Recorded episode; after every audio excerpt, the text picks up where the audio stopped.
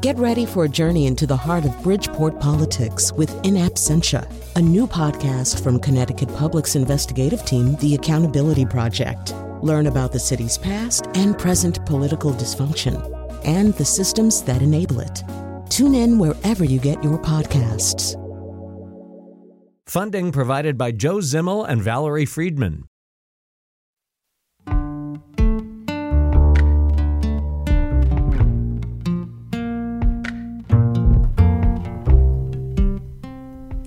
This is Where We Live on Connecticut Public Radio. I'm Lucy Nalpathanchel.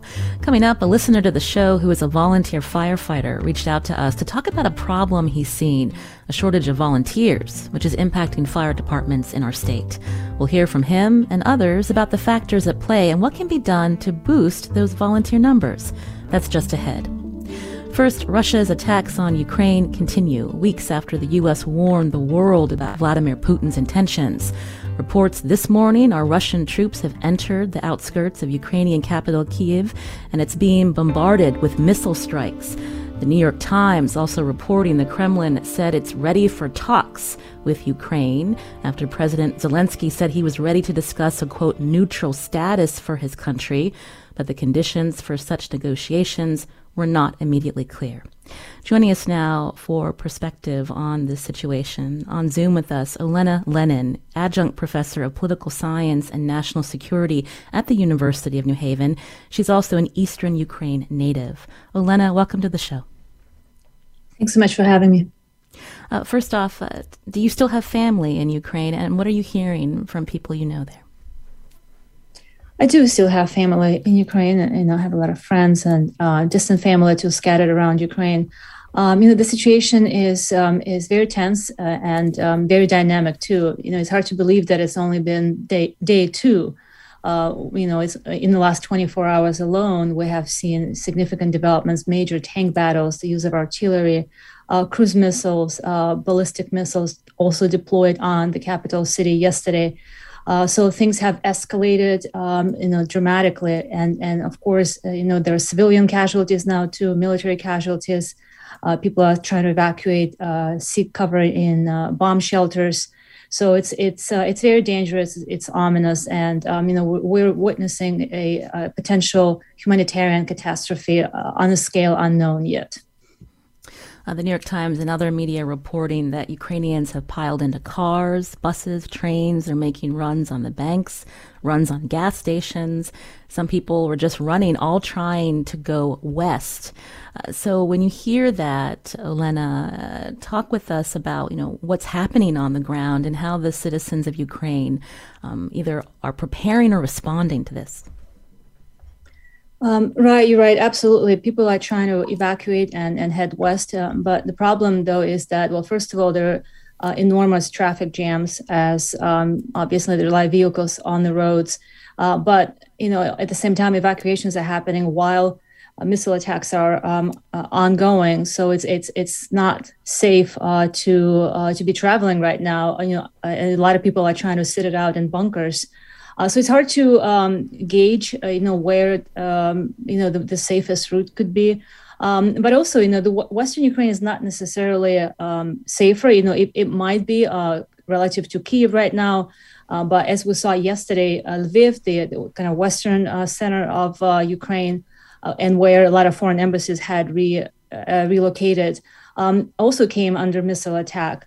Um, I think the, the, what Russia is signaling here is that they're going after the entire country. Uh, they had attacked from multiple axes from Belarus uh, in the north, uh, Russia occupied territories in the east, and then Russian controlled Crimea in the south.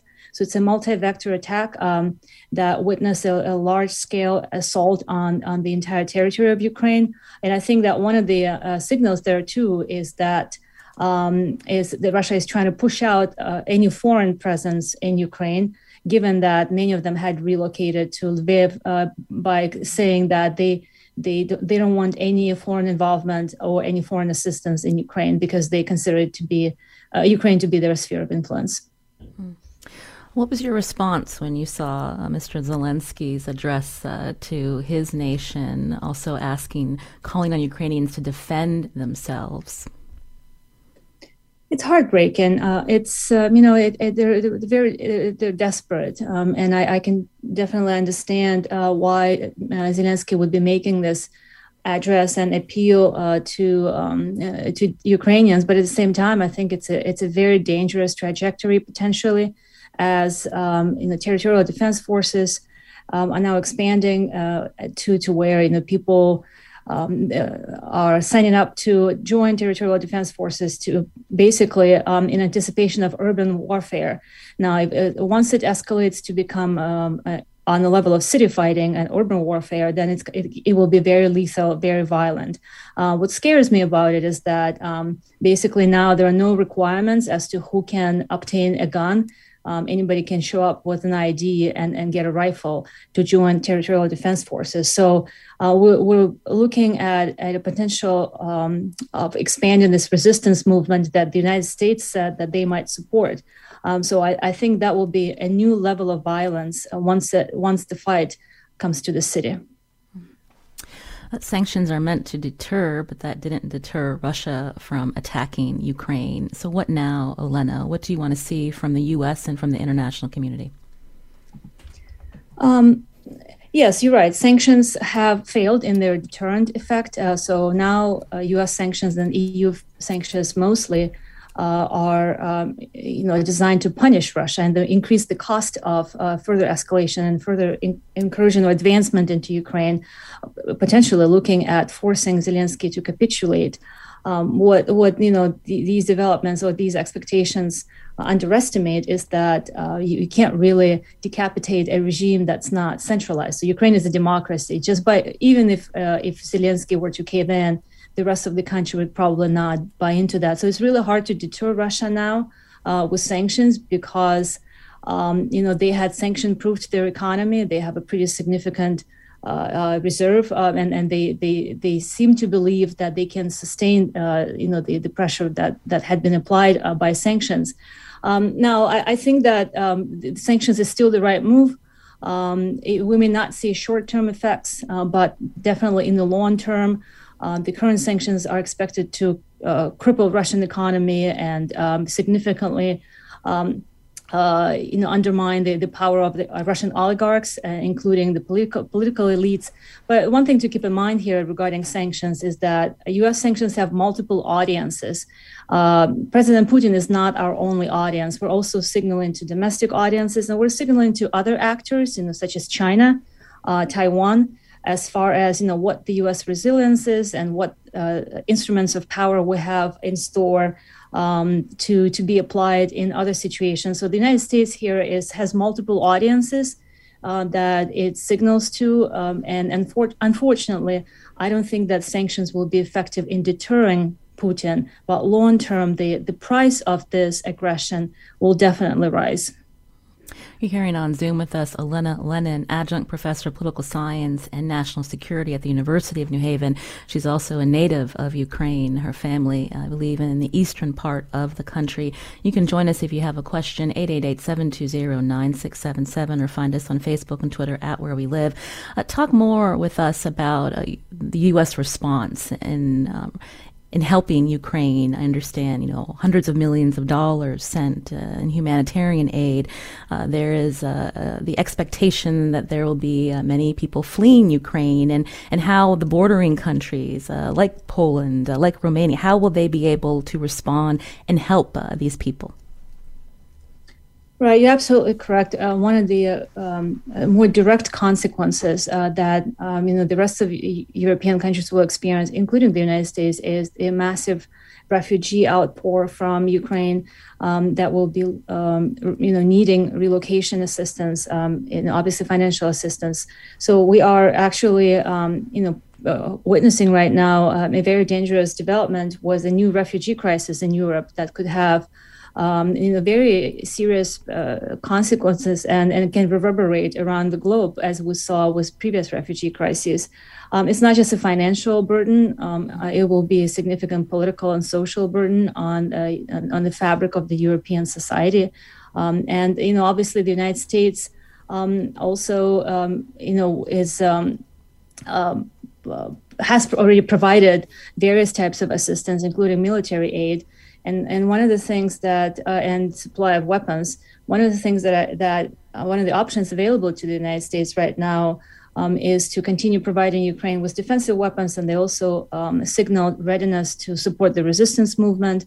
Um, it's still controversial. Not there's not uh, there's no political consensus in the U.S. that that will be the right move. Um, but the U.S. is limited in its options right now. Uh, you know, we uh, the, the, Biden administration had signaled that they will continue supporting Ukraine uh, diplomatically, financially, militarily, but um, uh, you know, uh, any direct involvement of U.S. troops is is absolutely ruled out. And in that way, the United States is quite limited from what it can do for Ukraine, other than um, the, the, the choices here are to simultaneously help strengthen Ukraine and weaken Russia at the same time. So if, if we can find that balance where um, you know Ukraine can be uh, stronger and, and Russia can be weaker at, at a, on a level that could potentially prevent further escalation and bring both parties to the negotiating table, um, that that could be uh, potentially a, a, an off ramp from this situation. We heard uh, President Biden again reiterate that U.S. forces will not engage in this conflict between Russia and Ukraine. Uh, Ukraine is not a member of NATO. Uh, but what will stop Putin? Uh, you mentioned there's a long term strategy that's needed. Uh, you know, his belief he wants to reestablish the Soviet Union. Uh, also looking and, and looking at his sights on other uh, NATO uh, countries uh, that were once part of the Soviet Union. Olena, how do you see this playing out?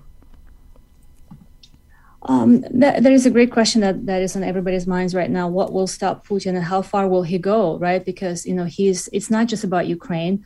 In his speech, he made it very clear that the breakup of the Soviet Union, um, you know, obviously was one of the uh, more tragic historical events in his opinion. But um, he wants something, he, he said something even more interesting that uh, countries that declared, pro- uh, proclaimed independence um, after the Soviet Union collapsed um, uh, are basically illegitimate. That you know the the independence that they acquired at that time um, uh, was is not. Um, uh, recognized by Russia as legitimate, so that could potentially, um, you know, that puts um, uh, Lithuania, Latvia, and Estonia in a very interesting situation because now there's a lot of anxiety among our NATO allies on the eastern flank of NATO whether they might potentially be the next target, given what uh, Putin had communicated to the world. And I think we had long downplayed the seriousness of Putin's um, historical revisionism and his view of a new world order. But I think the last few weeks uh, obviously added a lot more credibility to uh, what um, how serious he is about his threats. As far as what can stop him, Putin doesn't react to uh, rhetoric or, or, diplomacy. He reacts to actions. What he needs to see is withdrawal of American support from Ukraine. Um, he uh, he will need to he will need Ukraine to uh, formally uh, declare neutrality. Um, and give up on its ambitions of Western integration. And he wants to see Western uh, NATO infrastructure removed from Ukraine, and um, he wants military aid and economic aid to be discontinued. So he wants um, foreign involvement in Ukraine to be um, nullified and, and to be removed. Now, unfortunately, uh, those are those requ- requirements are non-starters for Ukraine. Um, and uh, for the United States and, and Western allies, uh, those are also very important principles that we don't want to, we, we, we're not willing to compromise on.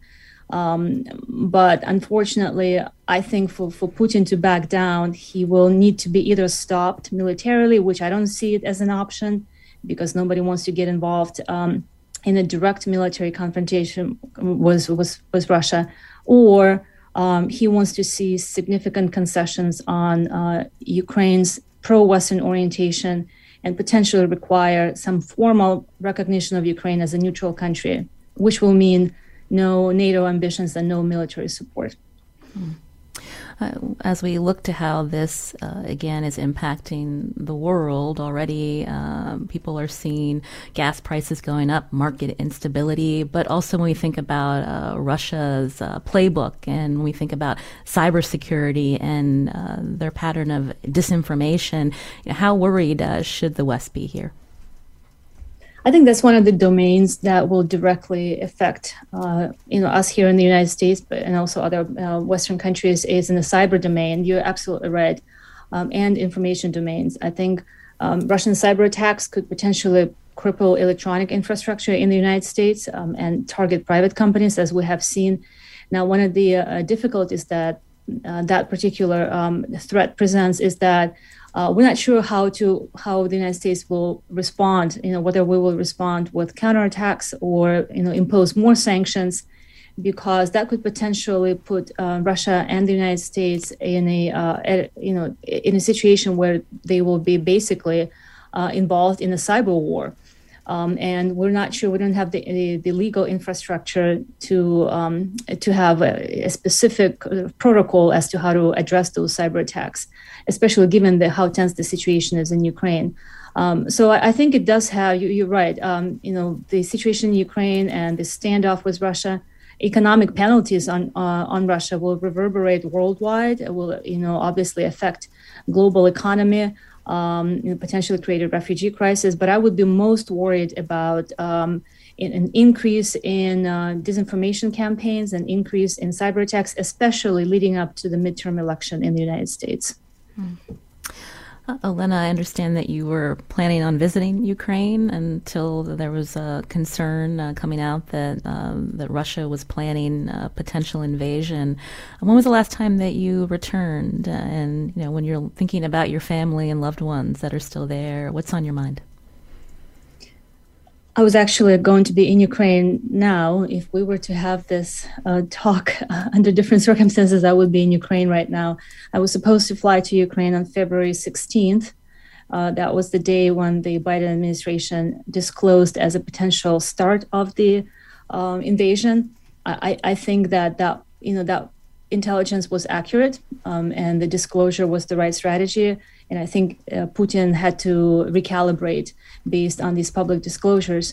Um, but you know, I, I was um, uh, given the um, the situation on the ground. I had to cancel my flight um, because I, I, took those um, you know those threats very seriously, and and I I I attach a lot of credibility to the U.S. intelligence.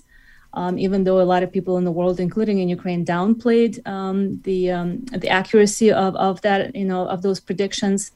Um, so I had to cancel my trip, um, and you know, in retrospect, of course, that, that was the right decision. Um, I worry that I uh, what worries me now is that you know I don't I don't know uh, where the things are where things are headed necessarily, but I, am worried about not being able to travel for a while.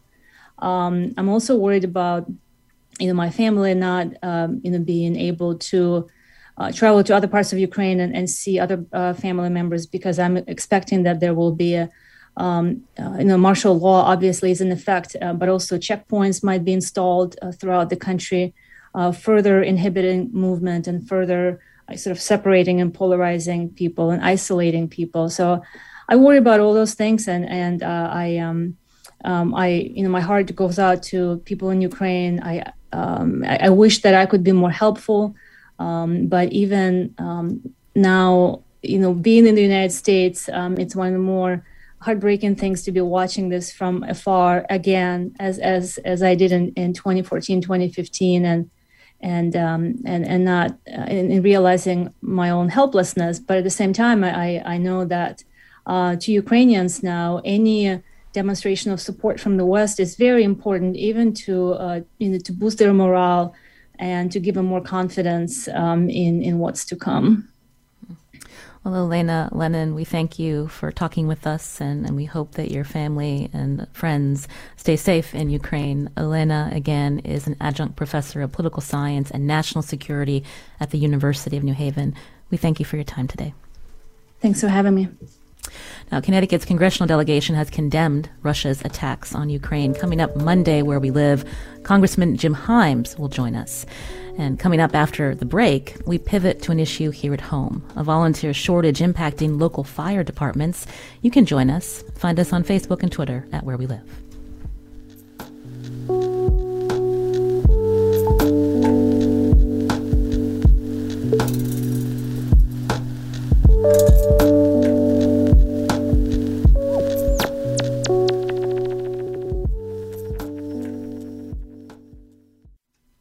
This is Where We Live on Connecticut Public Radio. I'm Lucy Nalpathanchel.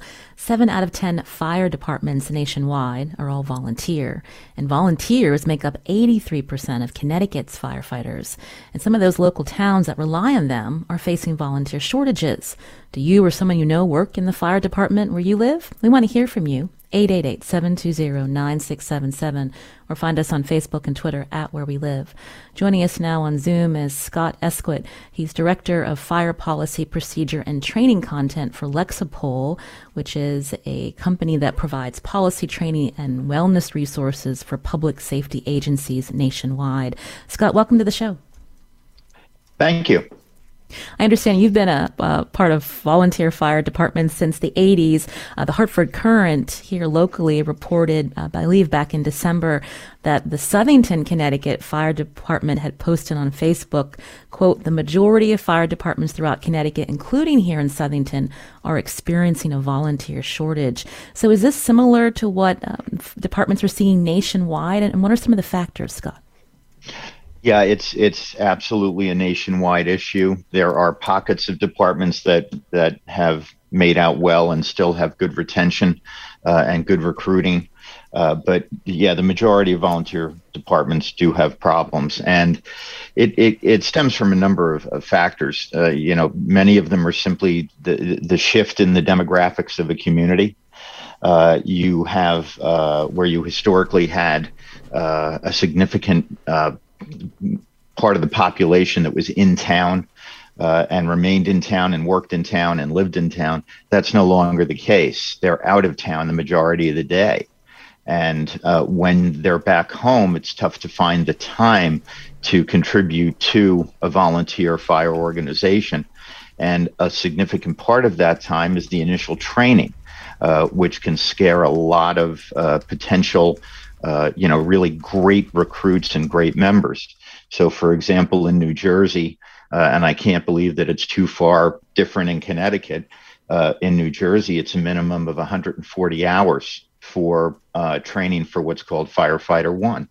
Uh, that's really tough to get that kind of time commitment out of people. so that is a factor as well. So I'd say those those are are are the two significant ones um, that I see. So, would you say that this was something that was being seen even before the pandemic, when we've, we're seeing now so many uh, industries and sectors dealing with shortages, Scott? Oh yes, this was uh, this is a problem that uh, we we saw. Yeah, some departments saw it in the in the in the 90s and in the 80s. Um, th- the interesting thing about the pandemic, though, speaking for for uh, one of the departments I belong to in New Jersey, is that the pandemic created an advantage for us uh, in that a lot of uh, people in town who were of, of the right age and the right mindset uh, who were commuting into New York no longer were doing that.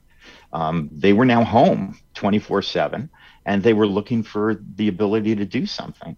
Uh, and contribute. So we ended up getting a, a, pretty good percentage of new members during the pandemic.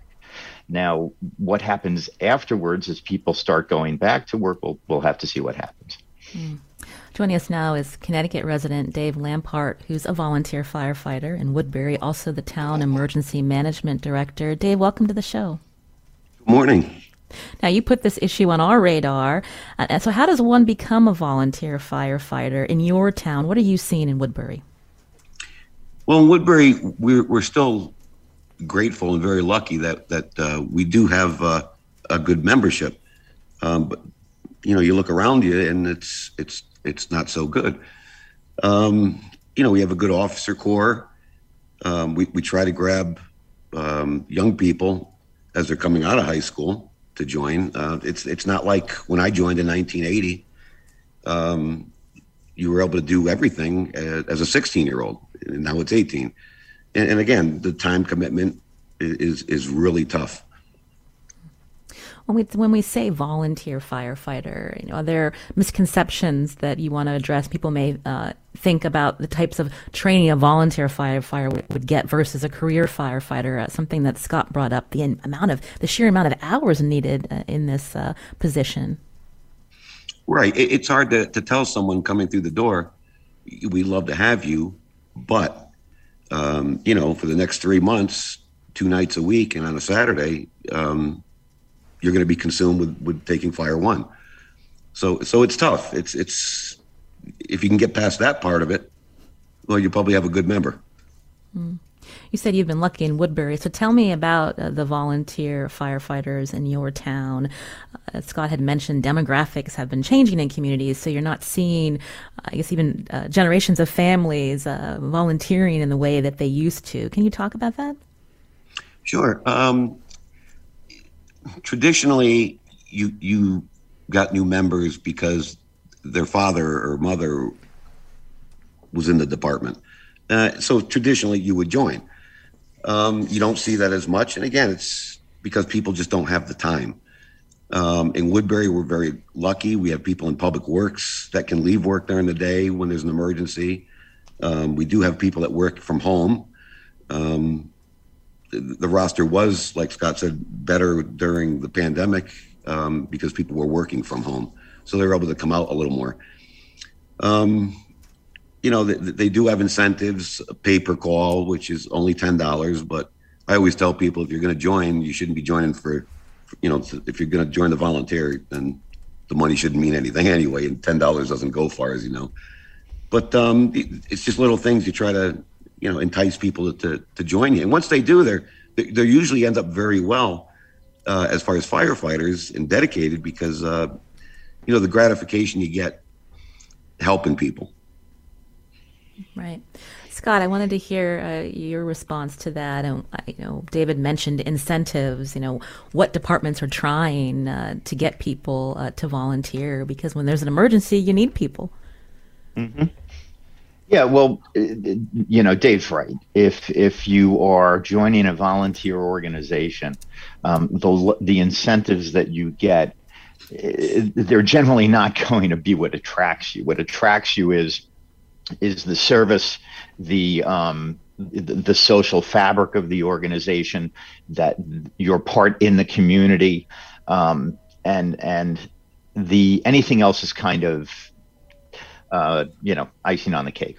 Uh, so the benefits like the pay per call that, that Dave's department has, uh, we have uh, what's called LOSAP, which is a reti- basically a retirement fund that the state runs so that when we um, uh, all of our hours are marked and those hours translate into uh, what what's a basically retirement fund and, and that fund uh, comes back to us when we when we leave the service. Uh, there are also departments or, or t- that have you know uh, connected or uh, coordinated with their town to provide well, another incentive that we have is, you know, no charge for any recreation activities. So if we register our one of our children for so, you know the soccer league, it's free. Um, other towns have uh, real estate abatement programs for volunteers. So there are a myriad of programs out there.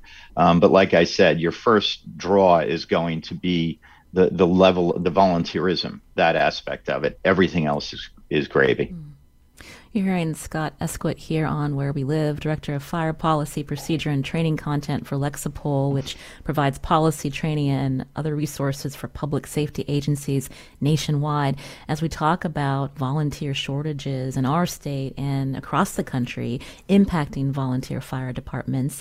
Um, if you're noticing this in your town, if you're a member of the volunteer fire department, we'd love to hear from you. 888 720 9677 or find us on Facebook and Twitter at Where We Live live. Uh, Dave Lampert, uh, you mentioned um, you know the what you get out of uh, volunteering in your community, but can you talk more about you know what someone really needs to become a volunteer fighter fighter? You know the people that are showing up uh, when uh, there are emergencies you know what you need like the physical constitution also um, you know the, how you can um, deal with some of the emotional things that you see um, when you respond as well. Well um, you, you know, there's nothing worse than than seeing someone in their time of need, and, and you're there to help. But when they come to thank you a week later, you know, it makes it all. It gives you more passion. I'm going to keep doing this. You know, it's uh, it's a lot of things. And this is I was asked three years ago to to teach a, a, an elective at a private school in Connecticut, uh, a K through 12 school, um, which is uh, Introduction to Emergency Services. And in that class alone, we had uh, two that went off to become EMTs. And I have one that's um, a firefighter uh, in the junior corps, as well as um, he, as a matter of fact, just passed his EMT course. So, you, you know, it, it's it's a great opportunity to reach out to kids in high school and um, and, and, help them along with, it, with, with this passion, you know, to help to help the public, and it uh, that seems to be working.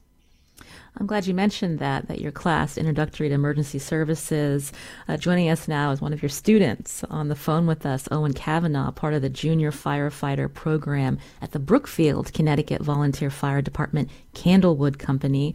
Owen, welcome to the show. Good morning. So tell us what got you interested in, in volunteer firefighting? Um, it was mostly Dave Lampert's class, actually. Um, you know, one day we were picking electives at school, and uh, emergency service was one of the options. And I wasn't going to choose it. I was actually going to do a study hall. One of my friends just convinced me, and I went to the class and I started getting interested.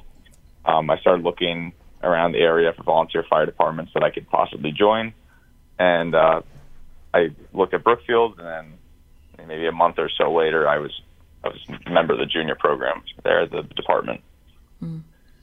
What's your reaction from your peers uh, to uh, the fact that you're a junior firefighter? And is there interest from other people your age when you talk to them about it? Um, a lot of my peers, they're very impressed um, by it. Uh, I guess a lot of them think like, oh wow, it's something like I would never possibly do. So they feel like a lot of people commend me for it, especially me uh, doing a lot of work my certifications, get my firefighter one, passing my EMT certification. Um, it's a lot of work. Um, so a lot of people are very surprised by it. Mm. Um, but when you looked uh, at your peers, are you one of the few that actually that does this? Um, yeah, outside of the fire department, my friends there, um, I'm I'm the only person in my friend group who actually does this this work of the, my town and emergency services in general. So that does sound like a lot of work, all the training and the certification uh, that you need to complete. So how do you do it and also handle your studies, Owen? Uh, very carefully. Um, I, I plan like what days I will, uh, you know, do schoolwork and work at my EMT certification, my firefighter certifications. Um, I plan certain times during the day where I'll study, you know, I'll study for school and I'll study for the fire department. Um, a lot of times I can get carried away with you know just studying fire department stuff and may, might fall behind in school, but I try very not, hard to not let that happen. it sounds like you found a passion, and so I'm wondering if you can talk more about what it's like to respond to emergencies in Brookfield and how it makes you feel. It's great because um, a lot of times you go into calls where somebody needs help with something, and whenever you actually get there and you do something at the scene to help that person, you know, you feel really good about it, and mm-hmm. it, you know, gives you a new perspective on life. You know, you feel pretty good about yourself, and you feel like you're actually helping your community. Mm-hmm. Um, so I, I, enjoy that very much. Mm-hmm. And so, tell us about your future plans once you complete high school. You, are going to stick with this, Owen? Oh yeah, I'm totally going to stick with this. Um, I'm going to stick with my volunteer department. Um, I'm planning on hopefully becoming a career fireman um, somewhere in Connecticut. Um, I just passed my EMT course. I actually got my uh, results saying I was nationally certified at eight o'clock this morning. Um, so I'm hopefully going to become a career fireman. Uh, I might start working as an EMT for an ambulance department um, soon after high school, and I'll try to transfer over to the fire department a few years after. Well, congratulations yeah, to you, Owen. Thank you.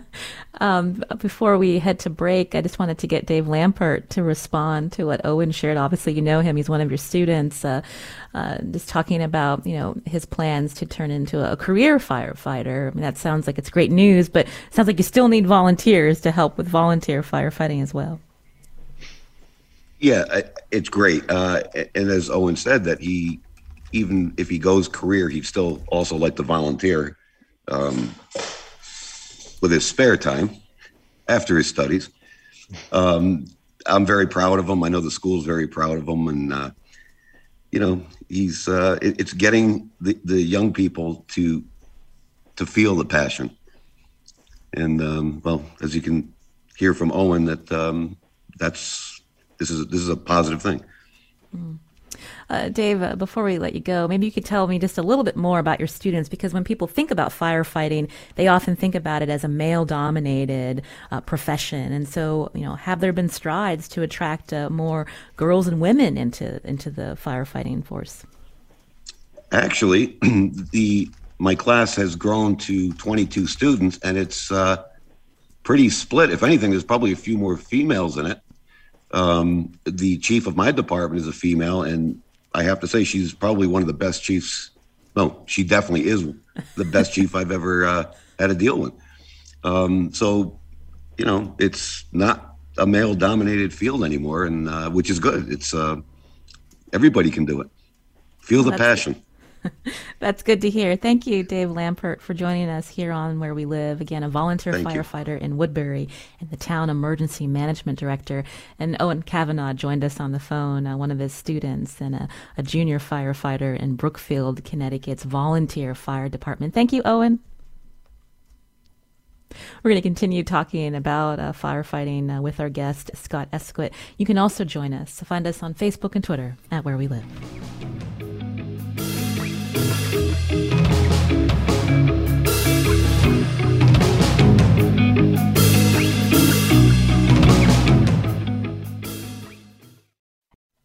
This is where we live on Connecticut Public Radio. I'm Lucy Nalpathanchil. We're talking about the volunteer about volunteer firefighting as departments in Connecticut and across the country deal with volunteer shortages.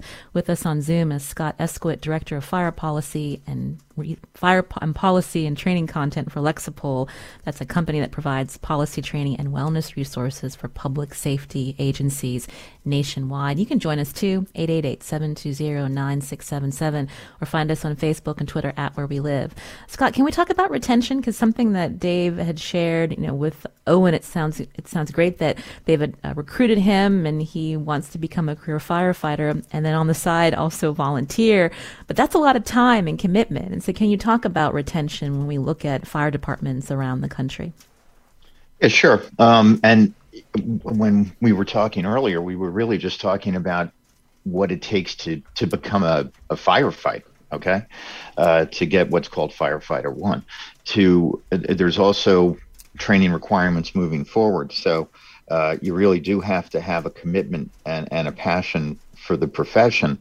Uh, it, there's really, you know, that volunteer firefighters and career firefighters do the same thing when they're responding to a call. Um, and to train uh, your volunteer corps to a lower level uh, is only increasing risk and and creating trouble for them uh, and you're not being responsible for them. So there's a, a, responsibility that a department has, volunteer or career, for ongoing training. So the commitment for that is significant. Depending on the state you're in, there are also state laws and regulations that that say, for example, in New Jersey, uh, if you want to go up uh, into the officer corps, work your way up to chief, you have to have certain other qualifications uh, and and certificates in order to do uh, to do that job. So that plays into retention. Um, the other thing that plays into retention is, which I think is is very significant, is a recognition of generational differences. So, what may have attracted uh, a boomer to the position is going to be very different as to what would uh, and and what keeps the you know the, the baby boomer in in the job uh, is going to be very different for you know a Gen Xer um, or a millennial and how they react to what would be called let's say more traditional roles of authority uh, can turn them away uh, or you can appreciate what those differences may may be and and help to keep them in by communicating in different ways, uh, by um, changing some behaviors that make sure that you know, let's say a, a Gen X or a millennial uh, might be more um, uh, receptive to uh, different ways of, of bringing them into the department and bringing them into different job responsibilities. Um, but I, I, think that that has uh, that's played a significant part in retention as well. It sounds like you're also talking about just workplace culture in general and adapting uh, to the the different generations who are interested in uh, volunteer firefighting. Scott, can you talk about the fire service culture and you know how that has changed over the years, mm-hmm. or does there is there more work that needs to be done? Oh well, there's always more work that needs to be done. Um, and I, I, you know, I it, it's funny. I'm not a big fan of, of firefighter culture um, uh, because that's a that's a heavy term. Uh, it brings in a lot of good things, a lot of bad things. It groups you into a into one, you know, one one mass of, of different different ideas. What I prefer to focus on is behavior. So if I have uh, firefighters who I've attracted in, and um, I'm providing them with a good environment that is objective that's uh, where their behaviors are based on an established policies and procedures, um, I've got a better chance of retaining them and letting them, you know, let them feel that they're part of uh, of an organization that is run um, fairly for everybody, that is uh, as safe as possible, that uh, provides for training that's based on on a policy or a procedure that's consistent uh, and um, and allows them to to do their best work uh, rather than a, an organization that you know has no real um, set of set of rules basically. So once you're starting to base uh, your fire station or your fire service on the on behaviors rather than on a, a nebulous culture, uh, it becomes a lot easier to uh, to recruit. It becomes a lot easier to retain, and it helps provide an environment that, as I said, is is hopefully um, minimizes risk for for your members. Mm. Pick up on what Dave shared with us about even the class uh, for introductory to emergency services. He says that it's pretty split between uh, young men and, and, women, and I'm wondering if, if that's what we're seeing in fire departments around the country as we talk about how um, the the rules and expectations within these departments uh, have been evolving. I uh, well the the percentages are still, you know, it's it's it's a male profession. Uh, but that's changing and all for the better. So, uh, as, as Dave points out, his, his chief is a woman. Uh, I, I, through, through my time in the service, and Dave and I both joined at the same time. Uh, through my time in the service, I've had more and more and more interaction with uh, with with women uh, and, and, also minorities uh, who are part of the service and uh, like all, and as I said, all to the benefit of the service. So it's increasing.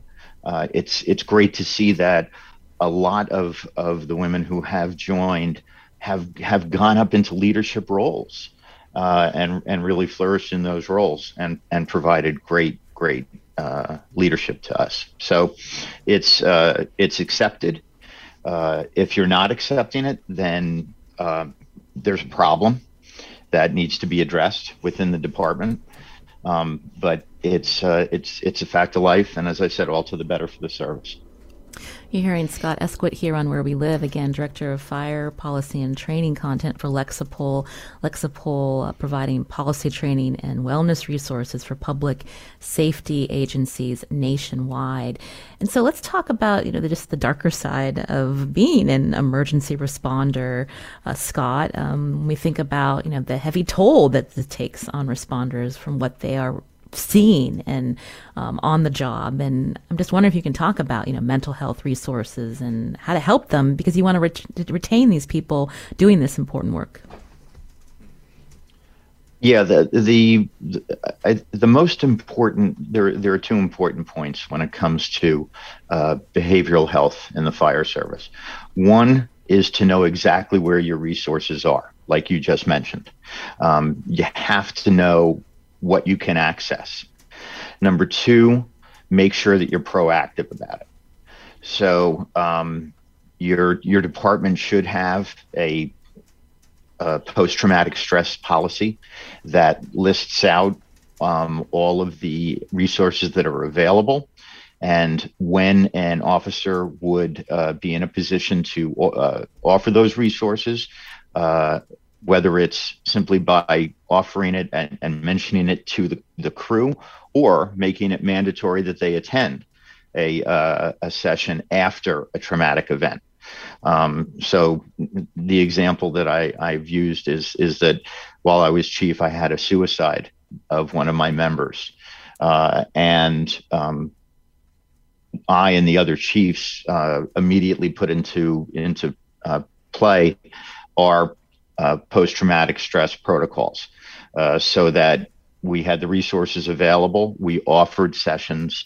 Uh, we wanted to keep an eye on everybody, make sure that they all had access to talk to somebody if they needed to, uh, and and try to get everybody through it by by making sure the resources were there. Uh, so those are the two most important uh, most important things: be proactive and know where all the resources are. Uh, when we talk about behavioral health and who's responding, uh, what has been the toll during the pandemic on volunteer fire departments? Uh, it's uh, it, it, it was significant um, because you really had to change the way you do business. Uh, so new protocols came into play. Uh, you're getting, um, you know, you're getting a call and the dispatch center is is also attaching another message that says you know covid household uh, or you know states covid free. Uh, and in any event you couldn't be sure uh, earlier in the in the pandemic so you had to respond the same way to everybody. Um, you are uh, worried about your family you're worried about your exposure uh, and uh, you had to make sure that you weren't doing anything that would expose anybody else that you were treating. So, uh, you know, for example, our department runs EMS and fire. So our EMS volunteers um, had to change up their protocols in terms of how they responded. It created a, uh, and then there was all social activity at the firehouse ceased. So that aspect of volunteer firefighting, the, the social fabric of it, um, ceased to be. And um, that also had an impact because you couldn't stay at the station after a call to discuss it, to, um, to, to kind of debrief. And that's a really important part of what we do. And that was being cut out as well. So the level of stress increased significantly. Um, and we uh, we had to just deal with it because we had to keep responding. Well, it's been interesting to hear about uh, the work of volunteer firefighters again facing volunteer shortages nationwide, including in our state. This sounds like a, a follow up uh, a few months from now. Scott Eskwitt, thank you for your time today, Director of Fire Policy, Procedure, and Training Content for Lexipol. Uh, we appreciate your time. Thank you. Today's show is produced by Tess Terrible. Special thanks to Katie Tolarski, uh, our tech director today. I'm Lucy Nalpathanchil. Have a great weekend.